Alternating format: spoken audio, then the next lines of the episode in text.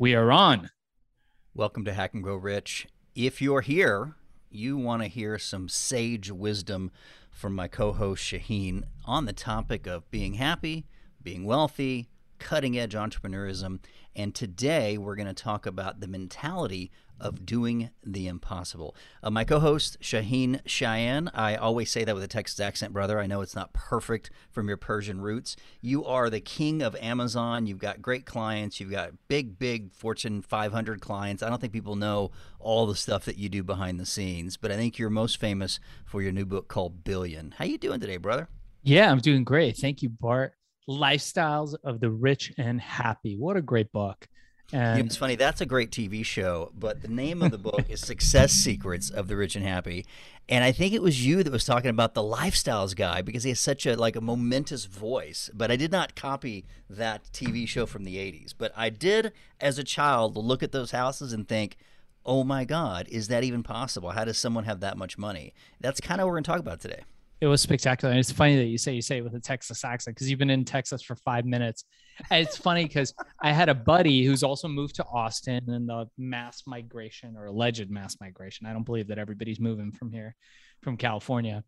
And he came over to our house and he was hanging out. We ate a little food and started talking. And then he gets up to leave and go put his cowboy boots on. I shit you not. He really he's wearing cowboy boots now and the, he go he he looks at my wife and he looks at me and he goes like this. And i go wait a second dude. You live in manhattan beach for 15 years. You're a california boy tip if, you, are on the audio, Shaheen tipped his hat, you know, like a cowboy does visually. Um, I didn't get my first cowboy boots so I moved to California at 18 years old. Like I didn't want to be Texan when I when I grew up here. You know, besides football and uh, you know uh, the Dallas Cowboys, I wasn't really perceived as a Texan. But it's interesting now that Austin's popular, now that the world is changing, you know, and the tax issues, people are finding it's a pretty cool place. Um, but I do have an accent. When I talk to my mother or father, it comes out profoundly. But I, I did a lot of work to reduce my accent so that people wouldn't judge me. If you remember this guy named Ross Perot ran for president and he talked like this, he's Ross Perot, we're going to be president of the United States. And he sounded like an idiot. I think that's why he lost. He's a genius. He started EDS. He literally started one of the most successful computer companies. His son, still a billionaire. But that voice, people judge you. So I now do not have an accent except when I say your name. that's right. That's right. That's right. Yeah, yeah. He was he was a very interesting guy. I mean, I love watching success and being a student of success, and I know that you are too. I mean, you've written the book on it, which is amazing. Well, in all fairness, when I wrote that book, you know, I really wasn't financially successful, but it wasn't about me it was about studying people, about digesting other things like like the different um, philosophies about raising money. And you think about the rich dad, poor dad. You know, it integrates all those principles. I, I wasn't saying that I figured it out, but there's a map there. And if you look and read all these books from people that figure it out, you have a good chance to model it. And I think that's one of the, the questions we're going to ask today because you gave me a word that I had not heard until you sent it to me. I'd heard it, but I didn't really understand it. And, and we'll tease it a little bit. But you're like, we're going to talk about the reality distortion field and doing the impossible. And I'm like, oh, this is amazing because I've always modeled things or tried to get on my comfort zone. I'm not sure I've ever done something that was impossible, Sheen, and you have. So I'm particularly excited about this conversation because we've both done a little research on this and not just be successful, but do something impossible. Oh, that's yeah. cool. How do you do the impossible? Speaking of impossible, I want to let you guys know today's show is brought to us by our sponsor, Excelerol. If you notice here, I've got Focus Plus and Excelerol. So Excelerol is a nootropic supplement that I developed and invented, and now I'm a big part of that company. You can get Excelerol on Amazon or anywhere where great supplements are sold. Look for the green and blue capsules which indicate that it is Excelerol. And Excelerol is just a, a fantastic supplement if you're looking for something to give you a little bit of an edge. Once again, neither Bart nor I are doctors or medical professionals. So before taking any supplement or anything that we talk about or doing anything that we talk about on the show, you do need to consult with a doctor. We're not here to treat, prevent, cure, or diagnose any disease. And it's silly that we have to make that disclaimer, but we do. And I just wanted to, you know, give a shout out to our sponsor. So for anybody who's interested, check out Excelerol at E X C E L E R O L dot com or go on to Amazon and look up Excelerol or its sister product Focus Plus. Now, the two products are different. You will note that Focus Plus looks like Excelerol, but it's a little bit cheaper. And the hack that I'm going to tell you guys is they both work equally well. With Focus Plus, you do have to take a little bit more than with Excelerol, which is the full power formula that athletes and scientists and literally rocket scientists take. So if you're interested, please check out Excelerol. And with that, let's move on to something that I think, Bart, that we should start doing in every episode is talking a little bit about um, the world's richest people at the time where we're doing it. So we're taking a look now. Can you see my screen, Bart? I can. I see Jeff Bezos' big head in the middle of Forbes' world's billionaires list. Perfect, perfect. And most people don't know, you know, this is a crazy thing that when I went to write my book, all these people contacted me that you can pay to be featured in a lot of these magazines. I'm going to say allegedly, just because I think they they have many ways around it, and I don't want anybody's attorneys calling me. But allegedly, magazines like Forbes and Entrepreneurs and all those kinds of magazines that you can pay it's something like five to fifteen grand. And I even know guys that have gotten the cover of those magazines now because the publishing business is hurting so bad that you know you can buy let's say for example south africa forbes or south africa entrepreneur they will sell you the uh, allegedly will sell you the cover of these magazines and for a few thousand bucks allegedly write an article on you. And there's agencies that offer that. So it's it's super interesting. Now what we're looking at here is their bread and butter people who did not need to pay. And we're talking about the world's richest people, billionaires. Now, I will give this caveat that I had a friend who was very close with some very powerful and wealthy people. And one of the things that he told me, Bart, and I don't know if you you you agree with this or not, but he worked for some very powerful men. I will not even mention them. And he told me that, you know, Shaheen, the people who have the real money, the real cash, the real power you know, possibly trillionaires, people that are incredibly wealthy, that control nation states, you're never going to see them on Forbes. And their wealth is not going to be public because, like most things, wealth is something that is more powerful when it's quiet. so, number one, Bart, we've got our boy, Jeff Bezos. Look at that smirk, so happy. You know, I was uh, thinking about him being at top of this list, and he gave away 50 or 60 billion dollars to his wife just a couple of years ago in the divorce and yet he's still at the top. How many amazon workers can't go to the restroom because he's this wealthy? I need to know. Yeah. No i you know i don't i don't know you know. I mean i don't know how bad it is. I mean i hear that and then i hear the other side of it too. And i think you know at that level i think these are guys that just play with efficiency and scale. Like there was a film on Bill Gates, who's is he in the yeah, he's number four right here. And it's called something like Inside Bill's Brain or something about that. And it, it really is a revealing look. If you guys want to watch it, I think it's on Netflix. And it's a super revealing look at this guy who's like, look, I'm at the top of my game. I've made billions of dollars in my life. I'm worth 100 and you know 20 plus billion. It looks like 124 billion and I'm looking to solve the world's problems wholesale. I'm not interested in retail problem solving.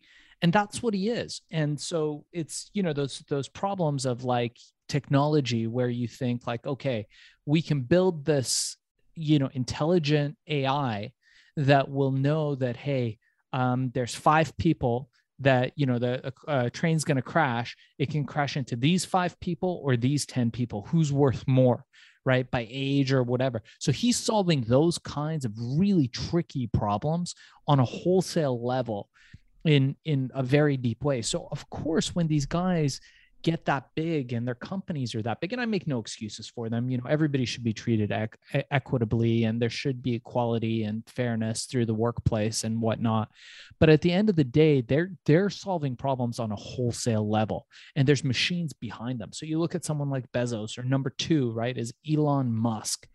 Crazy crazy. It's an electric car company that was unheard of 20 years ago You know, most people didn't even know what Tesla was 20 years ago. Can you define the, the concept on what, solving a problem on a wholesale level? That's not a, a concept I think that that I'm familiar with. Uh, sure. Drill down a little bit so we don't lose you in the vocabulary of that. Right. So solving a problem on a wholesale level. So a retail level would be Bart, people are hungry. Let's me and you go out and we can feed a thousand people tonight if we go get a thousand turkeys and we cook them at the soup kitchen and feed a Solving thousand. the end problem, not the upstream problem. Wholesale would be something like what Bill Gates is doing, you know, where he's like, hey, I can donate some money and help, you know, however many people I can help, or I can figure out how to solve sanitation.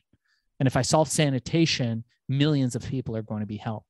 If I figure out how to solve hunger, millions of people are going to be helped. So I think that's that's something that's that's super interesting, and I think it's a common link between all these people. And these are people who who do the impossible every day. Jeff Bezos just came back from space. So, so did Richard Branson. Is Branson on here? No, Branson isn't in the top 20, I don't think. No, he's not. Um, I think he's just a couple million compared to these guys, right? So then we've got uh, LVMH, which is a luxury Ber- Bernard Arnault and family, number three. That's surprising. I didn't know they were they were that wealthy, but I guess it's a whole family of like luxury right, goods. one person, whole family. Let me tell you perspective. I, um, my first book was published in 1993. So this was pre-internet, right? Or at least the, the common internet, 95, 96. And I went as a 23-year-old, you know, author to the uh, booksellers conference, which was two stadiums, not just one, but like two full-size trade shows like in Chicago and Miami. And I was an ant in a sea of booksellers. And I mean, I, and I and I felt it. It was like when you go there and you see hundreds of thousands of booths, you just realize how big this industry is. And I talk about that because Bezos, that was his first target. He had the ability to look at that industry, which I jumped in and was swallowed up, like self-published. No one would talk to me. Like I got my book in a couple of bookstores, but it was it was difficult. And and he looked at that same problem and went, "I'm going to put all these people on a business."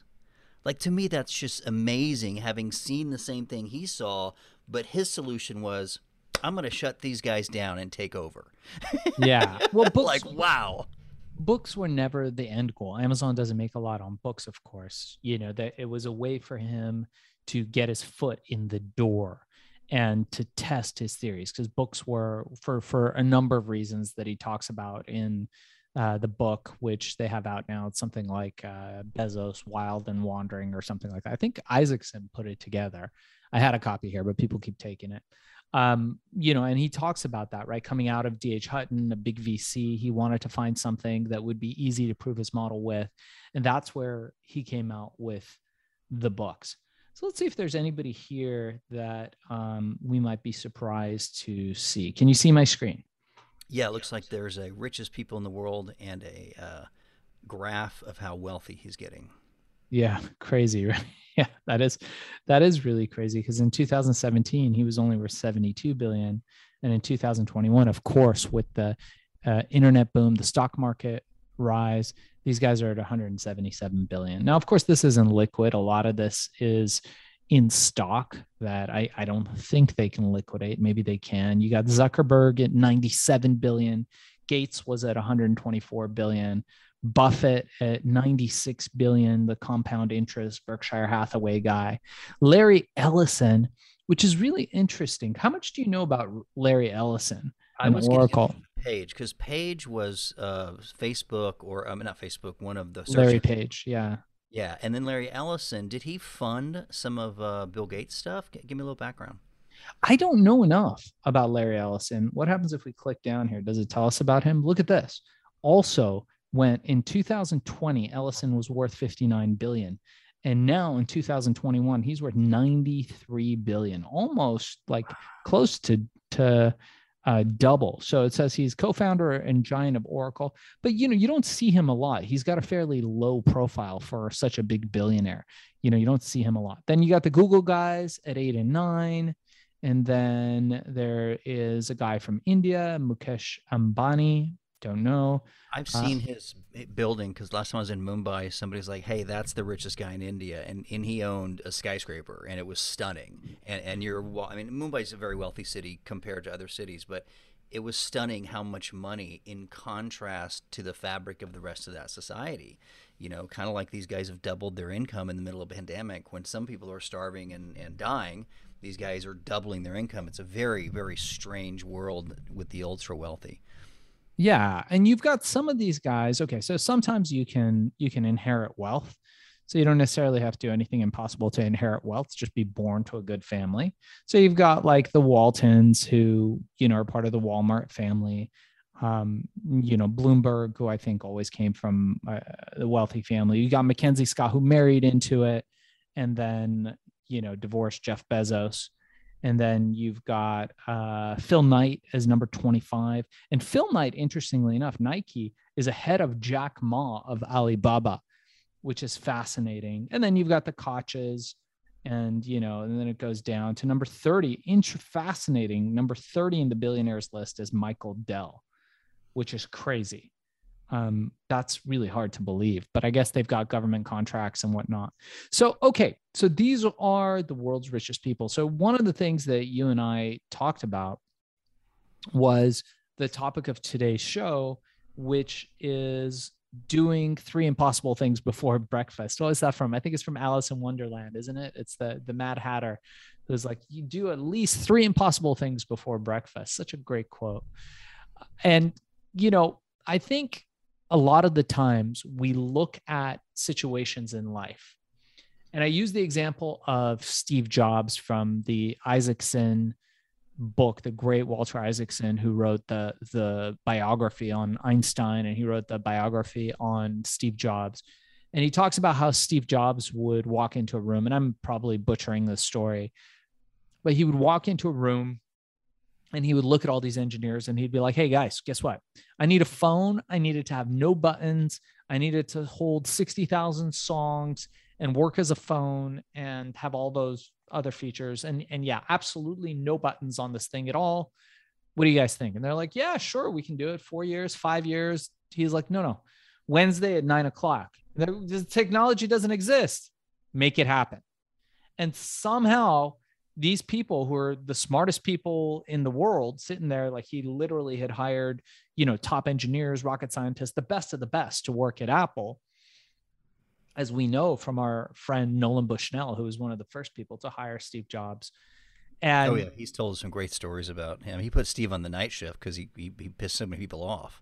But he's yeah. like, hey, you don't want to fire the guy. He's a genius. That genius has to be managed in a very special way. I think is what he said. That's right. And Nolan was unique in that he knew how to do that. And check out Nolan's book, Discovering the Next Steve Jobs. It's an incredible book, and we'll have Nolan on the show as well. Nolan Bushnell, the founder of Atari and Chuck E. Cheese's. So, what we're talking about is Steve Jobs walking into a room, and then somehow, some way, somewhere along the way, it would happen. And he would do the impossible. Wednesday would show up and they would have a phone. Now, it might not have been the most perfect product. People who do impossible things, people that are leaders, are generally broad stroke guys. And what I mean by that, Bart, is that they don't have a tendency to get overwhelmed by the details.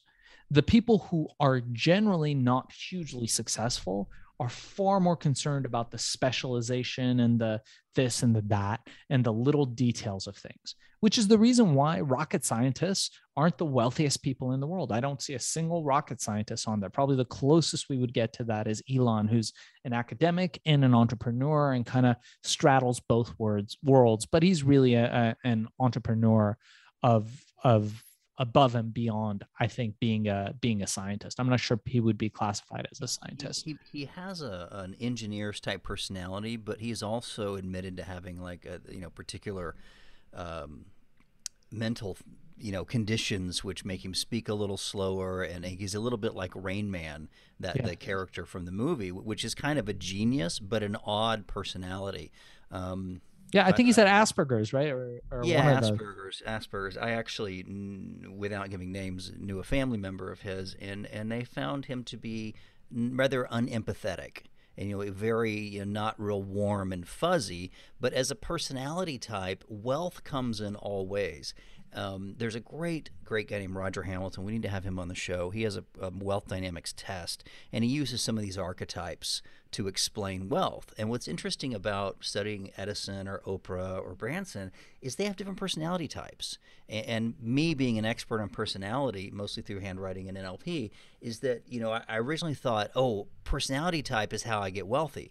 But when you meet people that are complete introverts and they're still wealthy, it makes you think, oh, maybe it's the strategy, not another personality type.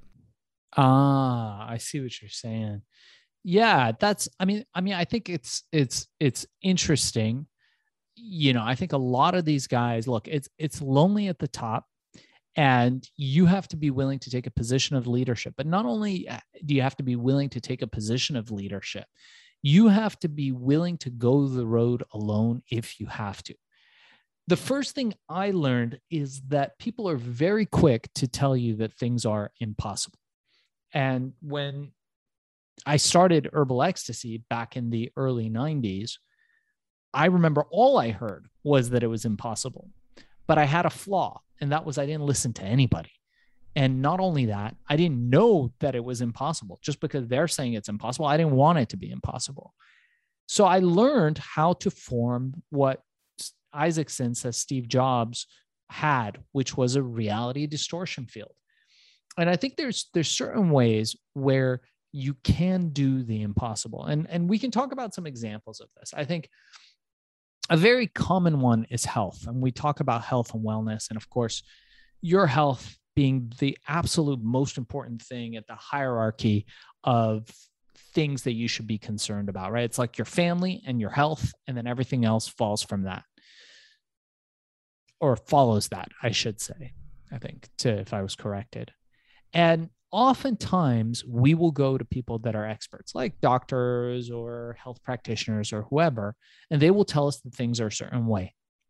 And there's a lot of people that'll just listen to them, take what they say as as gospel, and that becomes their reality. Now, there are other people, and you and I talked about this, Bart, the difference between Eastern wisdom and Western wisdom, who will say, yeah, dude, I understand that you think this particular thing is terminal and my knee will never work again, but I don't accept that. And they continue to search to find the thing that fixes their knee. And so, a great example for myself, Bart, was that I, during my martial arts practice, which I re picked up when I was 40, 39, I started again after not doing it for 20 plus years. I blew both of my knees, both meniscus is torn. And I went to the doctor and he said, Look, we can operate. It'll never be the same that it was. You know, we can clean it up. You can have a bunch of operations. There's a bunch of stuff that could happen, but you likely are going to have to stop doing martial arts and, you know, doing the stuff that, you know, you normally do and it'll never be the same. And I said, "Thank you very much." And this guy was was an amazing doctor and one of the best of the best. But I said, "Thank you very much. I don't accept that as my reality."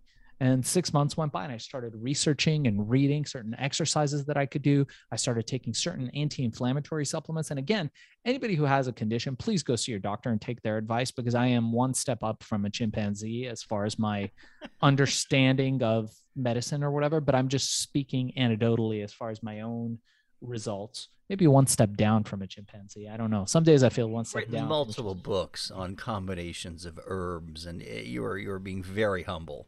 So what what I did after six months is I started realizing that it was getting better. And I did a combination of things, you know, combination of cold ice, cryotherapy, ice water, ice and heat. Um, they call it uh, immersion therapy, uh, you know, contrast therapy. I did red lights. I did everything that I could until I found stuff that worked. And after about six to eight months, I went back and the doctor said, you know what? They did the MRI again and he said, you know what? Your meniscus is still torn, but somehow the body's reabsorbed the little uh, part.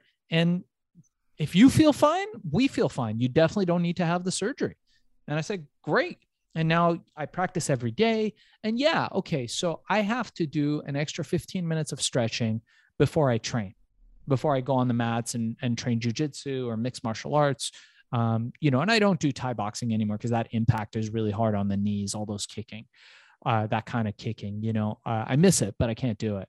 Um, but, you know, my knees are fine. And that's an impossible thing.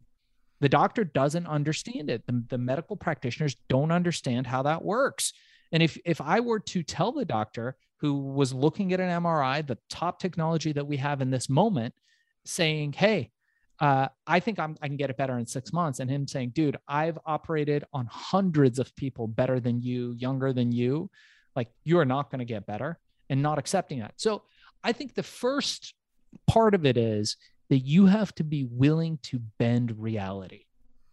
And I think what that means, Bart, is don't be an idiot. Don't go jump out, out of a window and be like, ah, see, I'm bad, because gravity will win.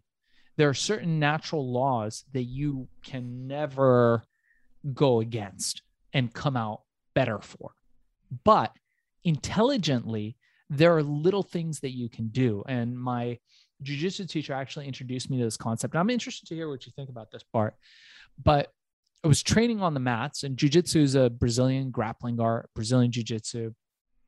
And I kept thinking when I had restarted after COVID that, like, hey, I just want to keep getting on top. I want to keep being dominant. I want to win, win, win. Because in business, you know how we think, Bart. We're we're always trying to win, always trying to dominate, always trying to come out ahead.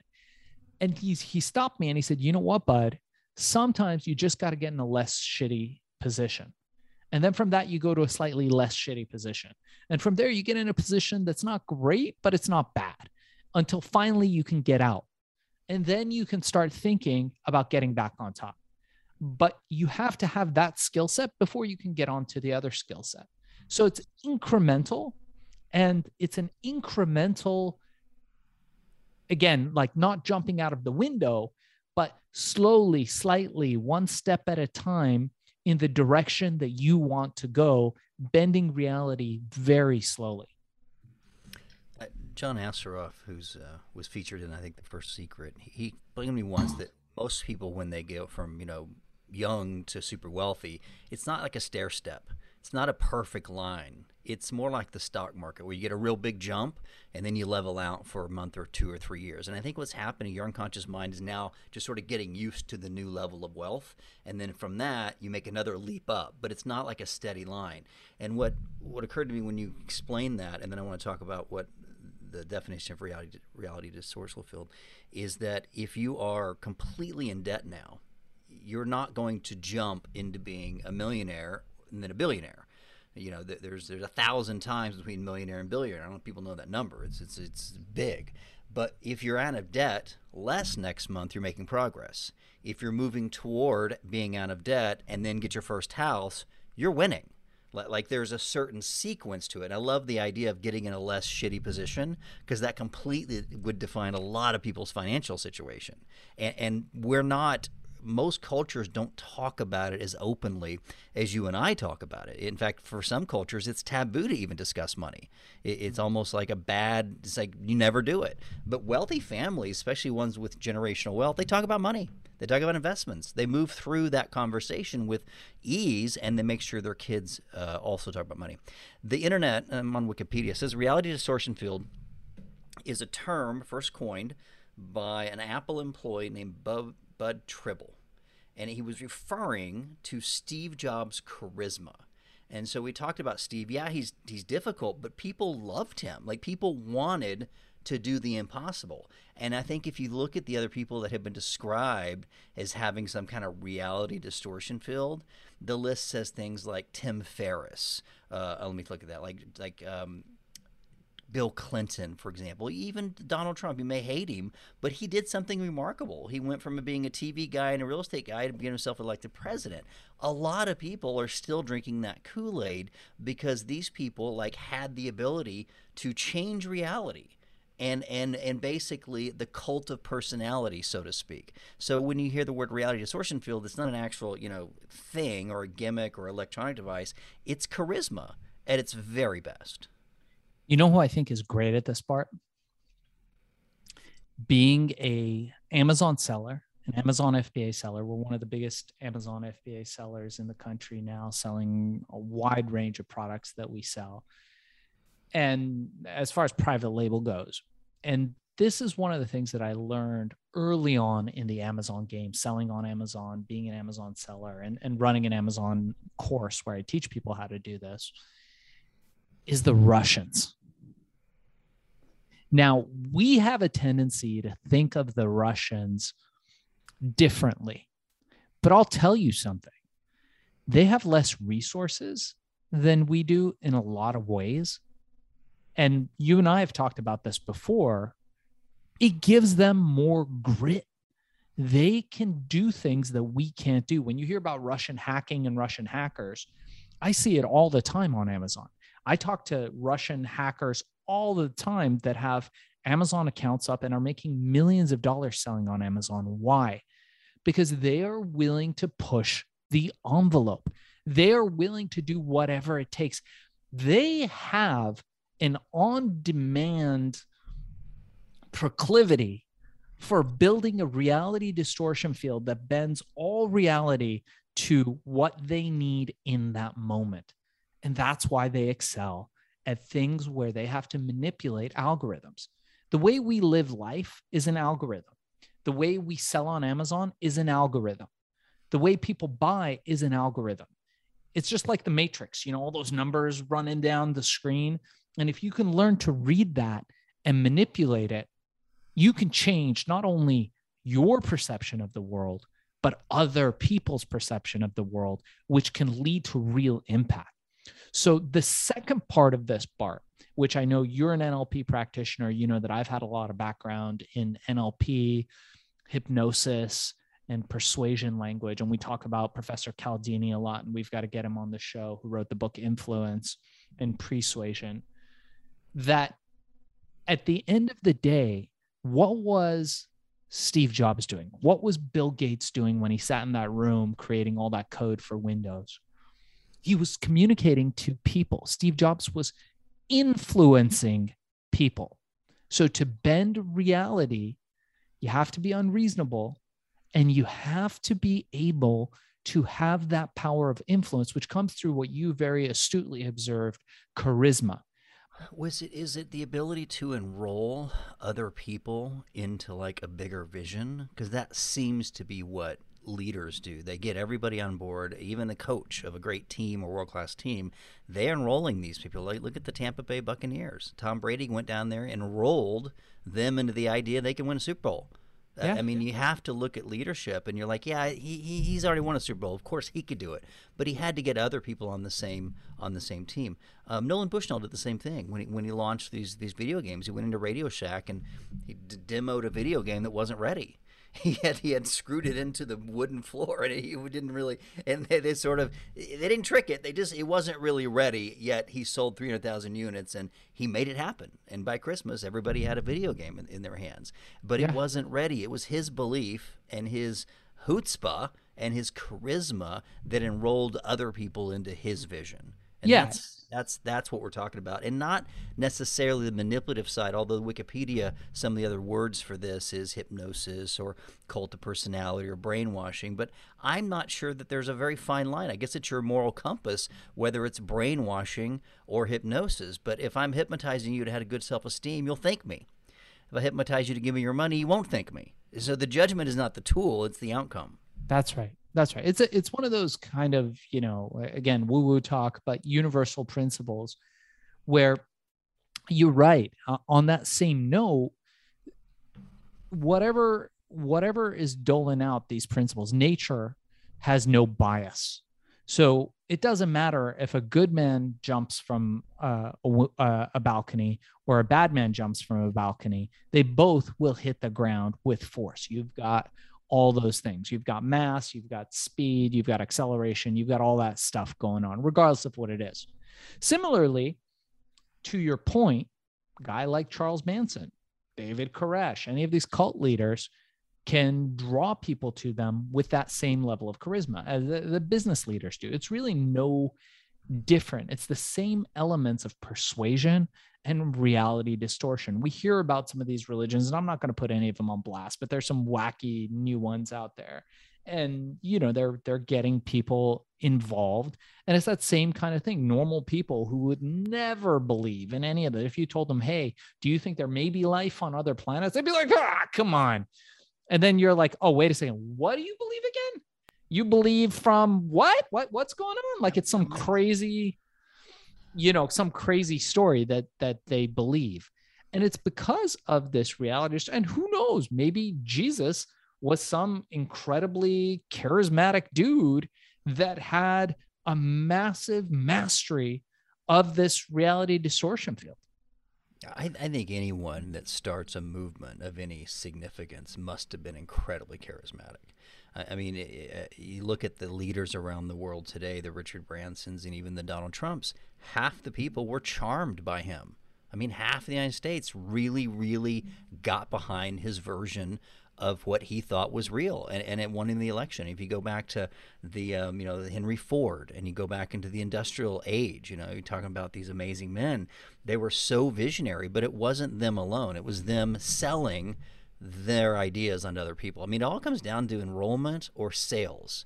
They're selling a bigger idea. If you're starting a cult, you're selling a bigger idea. Hey, your religion was good, but mine's better and it's going to serve you and the world better if you work for two dollars an hour and and you know come to work for me and blah blah blah. I mean, it's an enrollment conversation, but it takes a darker turn when you're talking about Charles Manson versus Jeff Bezos, who who you know built a huge company over 20 years and now he's the richest man in the world is the benefit he was able to enroll a lot of people especially the stock market yeah, let's talk about that for a second. Shaheen, most most people wouldn't be able to answer how you become a, a, billionaire. A lot of people can probably answer how you become a millionaire, but to get up in 100 billion, you're talking about money making money on itself. Which until you've broke broke through that, you know, job breaking the job thing, how how do you get from zero to a million? And is it a process where you have to get into the investment world very quickly? Because in my mind I think the only way I'm going to become a billionaire is to get a company that goes public. And that puts me into the VC world, of public. So then I got the stock and I ride that stock. But if I don't have a company that goes public, am I am I going to look at 15, 20, 40 million as my max? Like tell me how you perceive it if you were to coach myself or some of our listeners to go from where they are to try and breaking that B hurdle. So anytime anybody asks me how how do you become a billionaire, I think the answer is with a question. And that question is why do you want to become a billionaire? If you recall when we talked about this earlier in earlier episodes, and you guys check out earlier episodes of Hack and Grow Rich, we've got some good stuff in the earlier days that we were doing this, is that chasing money never works and I coach people, and I know you coach people too, is to chase excellence, not money.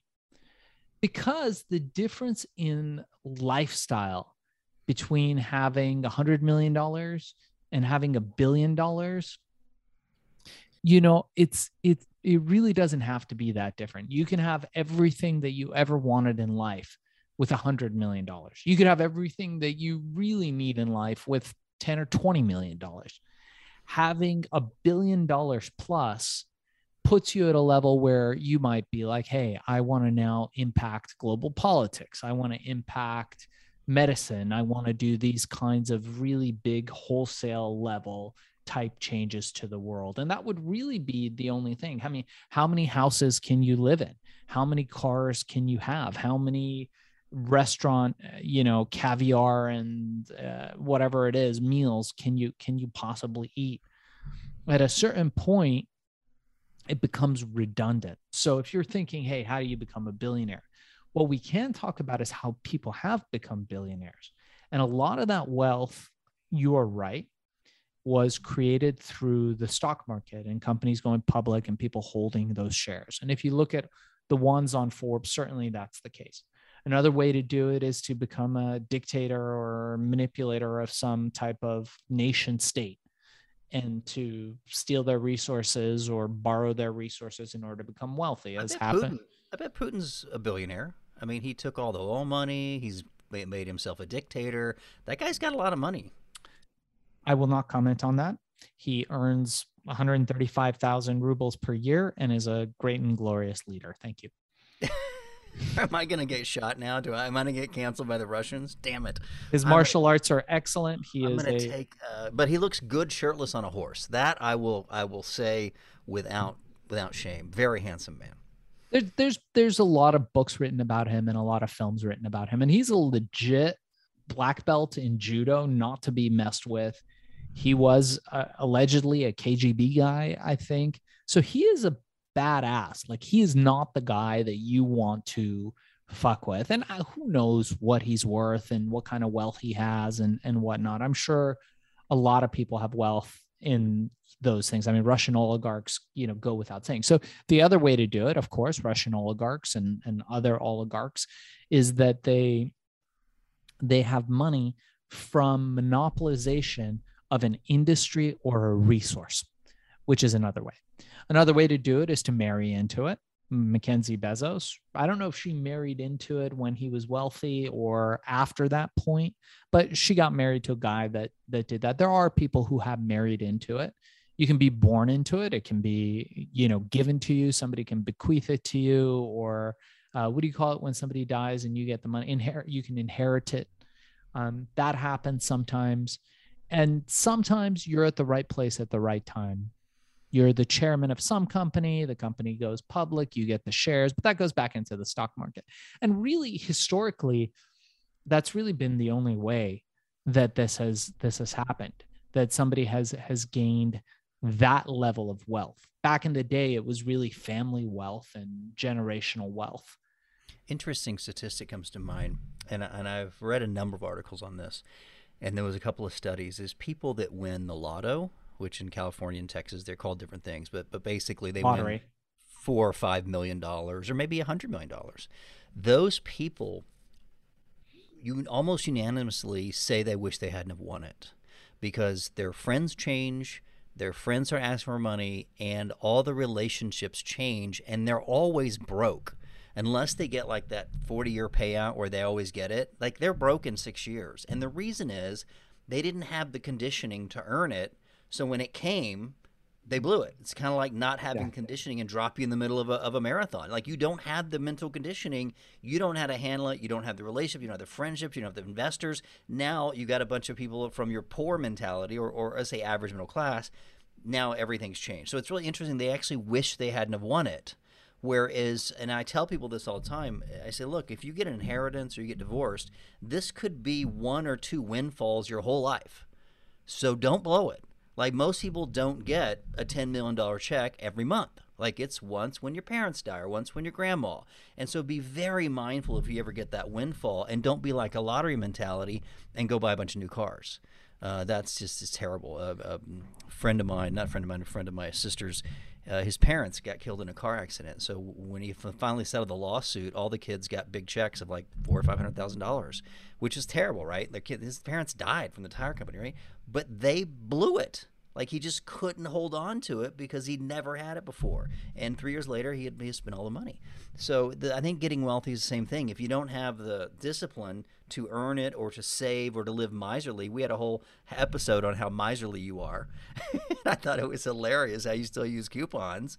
And uh, so does my dad, you know, very, very wealthy people, but they have discipline.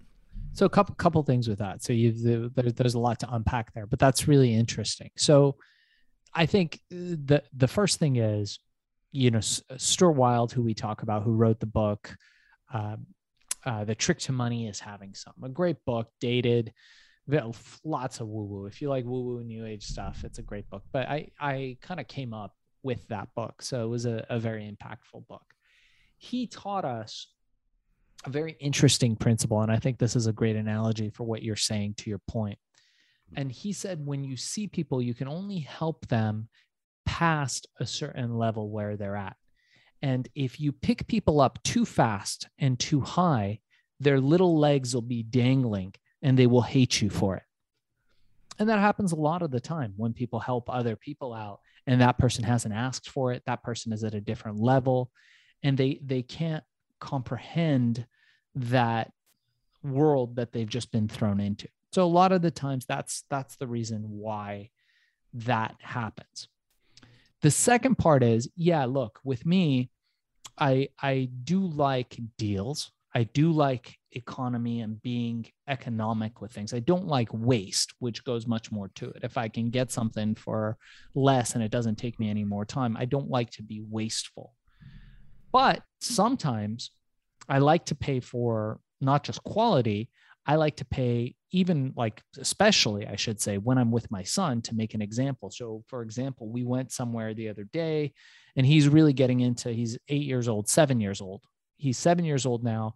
He's really getting into mixing non-alcoholic drinks. He likes he's learning about mixology and he's making all these cool beverages. He's putting fruits in them and all kinds of fun stuff because it's summer here in California and he loves to do that. He has his friends over and he's like, "Look at this great mixology I made for you guys." He loves making drinks.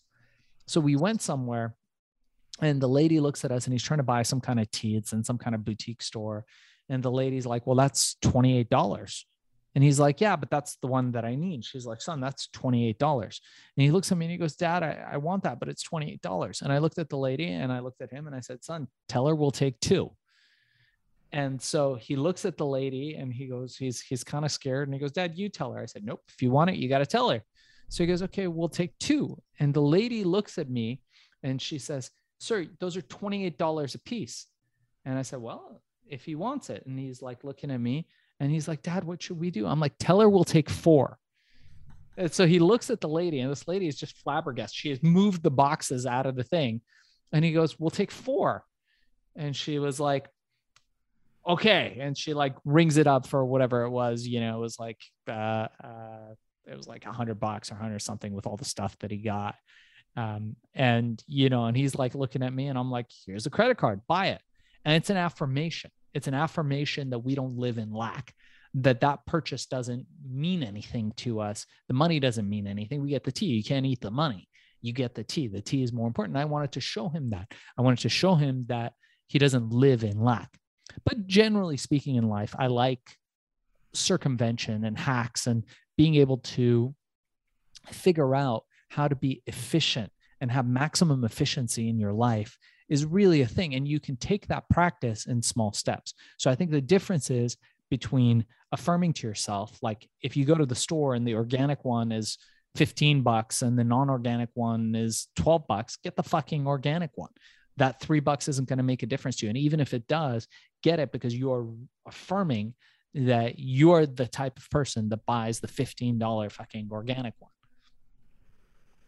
There's a idea in the woo woo community called wealth consciousness and it's a fine line because the you woo community which which I'm technically part of. I mean, I write self help books. I'm trying to walk that line with cognitive psychology and you know programming yourself because you don't have to get stuck with the same brain you came in with. You can program and you can change your belief systems, but it does kind of walk that line of a little bit. You know, I'm gonna think, therefore I'm I'm wealthy. You know, not necessarily think, act, and do something different, but it's that wealth consciousness and versus like poverty consciousness. So you don't want to always be thinking that you're poor. I think you did a great thing when the lady's like, "That's twenty eight dollars." So her world in her reality was $28 is a lot of money. You could tell by the emotion of her voice. But you don't want your son thinking that. You don't want to think that because that gives you a stuckness about things. It's like risking money in a real estate transaction or stock market. You know, you you have to be able to to take the risk, but at the same time as you can afford it, you don't need to waste money. I think that's one of the biggest lessons as people move from middle class to upper class is they need to have that cushion. They need to save money. They need to shop around a couple of days before they buy something. And I love the fact that you've got both of those simultaneously because sometimes it's one or the other. It's either I'm I'm gonna I'm wealthy but I'm gonna still live in lack and I'm still gonna not eat the good bread because I'm still poor. Like you're not poor anymore. You're 75 years old. you haven't been poor in 70 years, dude. But they gonna they're gonna you know eat the five dollar chili instead of the twenty dollar meal. I, I, think that's an interesting conundrum. Um, before we wrap up. I, like to bring this sort of a hack, though. Is there anything regarding this idea of um, reality distortion field that we can bring into our own life, into our small businesses, into our relationships. You know, h- how can we make money out of this idea? Because I don't perceive myself going to Mars or launching a rocket ship, but I would like to use this to be a little happier, a little more wealthy. Yeah, we talked about this. So it's everything that we've talked about up until this point. Not necessarily believing people's viewpoints, being able to think outside of the box and being able to push your will beyond your restrictions, I think is one of the key components of this. Sometimes you have to fucking be unreasonable. You really do. And it's called for. Again, you can't push against the laws of nature, but making micro moves. So I'm just summarizing what we talked about, Bart. I hope that's cool. But we're making micro moves to get ourselves in a better position or in a less shitty position depending on where you're at until you can you can achieve the freedom and at the end of the day you've got to have an unshakable self-belief as richard koch talks about in his book unreasonable success and how to achieve it. You got to have an unshakable belief in yourself. And you have to develop influence. Influence not only for others but to yourself. And with that comes discipline I know I I do. You and I have talked about this, and I I signed up for the Wim Hof method. Wim Hof, the Iceman, who does these breathing techniques, and I remember watching it. And this is a great example. And I'm I'm making analogies because I think you can apply that to business. Business is is really something for me that's fun and enjoyable, and it's not serious. People think business is serious. Business is not fucking serious. Money is not fucking serious. And I'll I'll, I'll tell a story about this, and I'll wrap up with that and hand it hand it off to you. But I did the Wim Hof thing and I was like, all right, man, I could hold my breath for like a minute. And it's like, maybe after I do this, I could hold it for two. I held my fucking breath for five minutes, man, in 30 days of doing the Wim Hof method.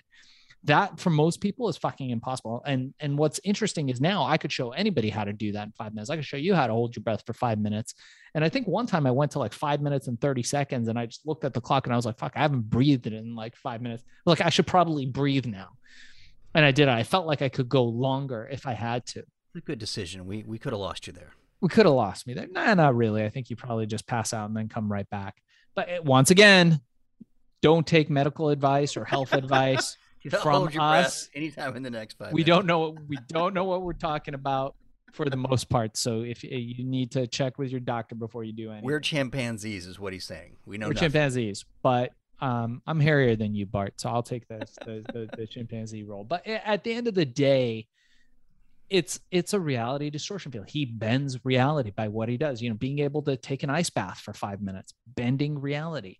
And it's these things. You know, it's like when I did firewalking back in the day. We did firewalking. We walked on broken glass. We bent arrows with our with our throats. Again, don't try it at home. But we did all this crazy stuff, and it was an affirmation that we don't have to accept the beliefs of everybody else around us. And not only that, one step further is that we can influence others and influence ourselves when we learn influence. And an interesting example of this is I remember, again, Stuart Wilde, one of my mentors back in the day, and uh, who we were just talking about. And I went over to his house in Australia and they were telling me the story, which was awesome. You know, somebody came over and he had a kid. And his kid, the mom, I think, had been probably giving some maybe not so great financial advice allegedly to the kid. And so we went outside and there was Stuart apparently putting dollar bills on a tree and when asked why he was doing this, he turned to us all and said, Hey, um, I wanted to show him that money does grow on trees. Because apparently the mother had told him, Hey, be careful with money. money you know, money doesn't grow on trees. You got to be careful with it.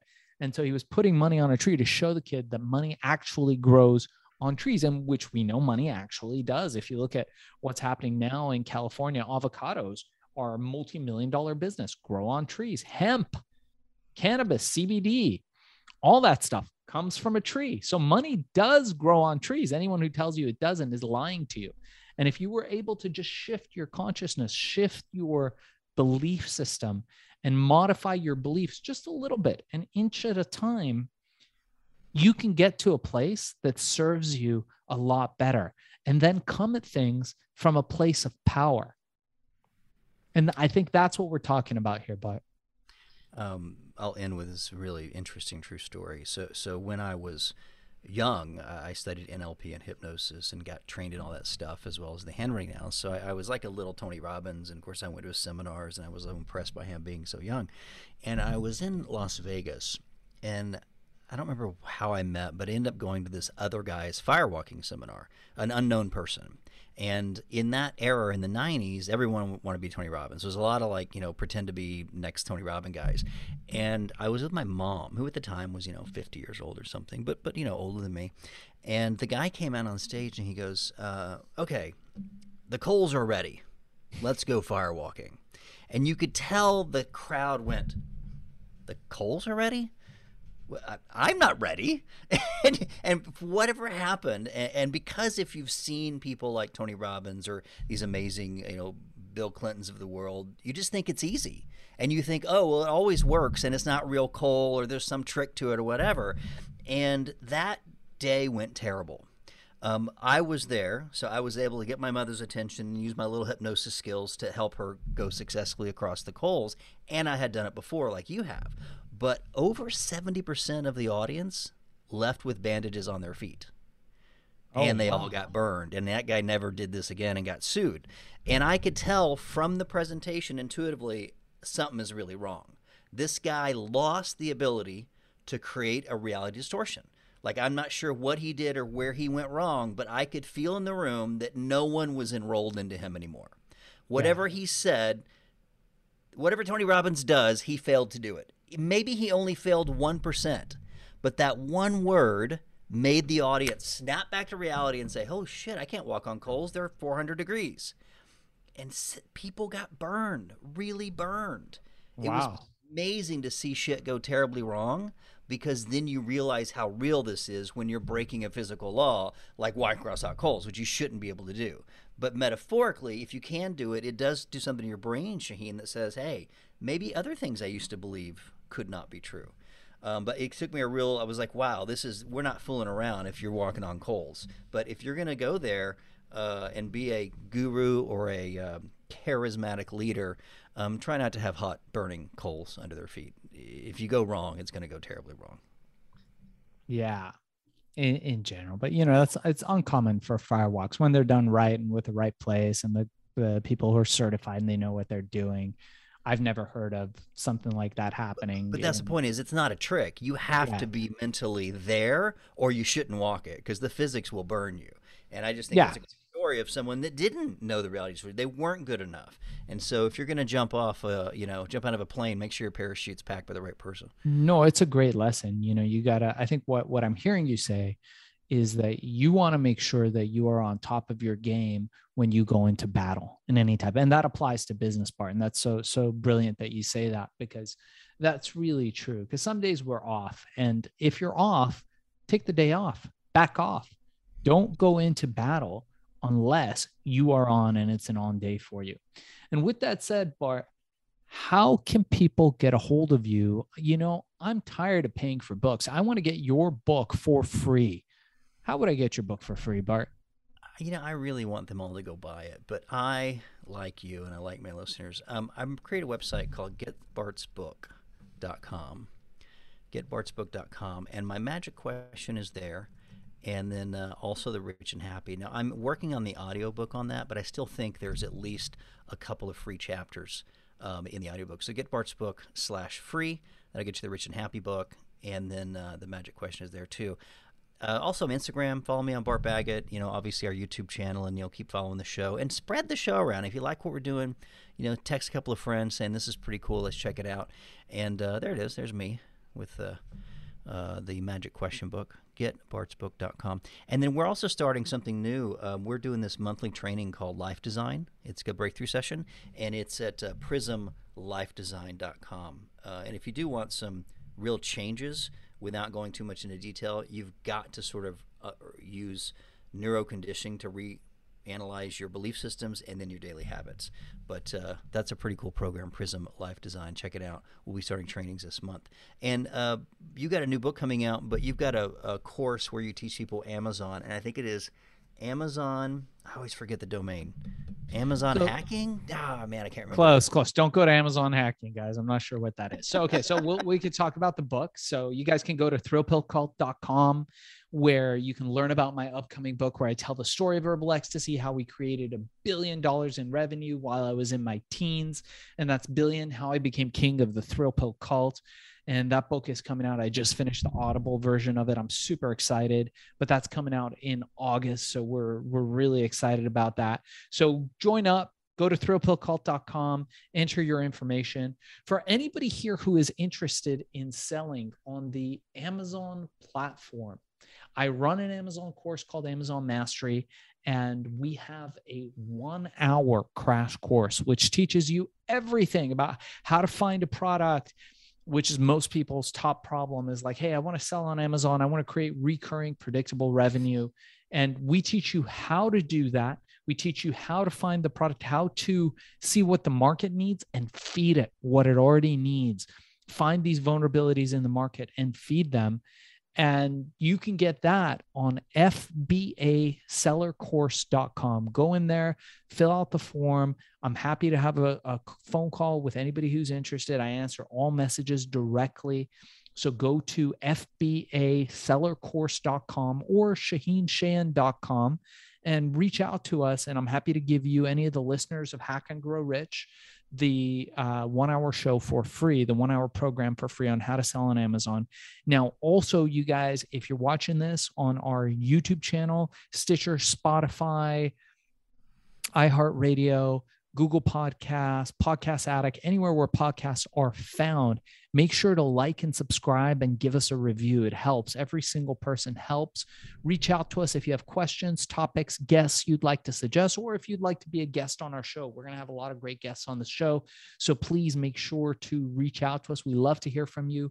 We're also on Instagram at hack underscore and underscore grow underscore rich. And you can also make sure to subscribe to the Hack and Grow Rich podcast. And for my co host, Bart Baggett, and myself, thank you for listening in to another great episode of Hack and Grow Rich. And we can't wait to catch you guys on the flip side.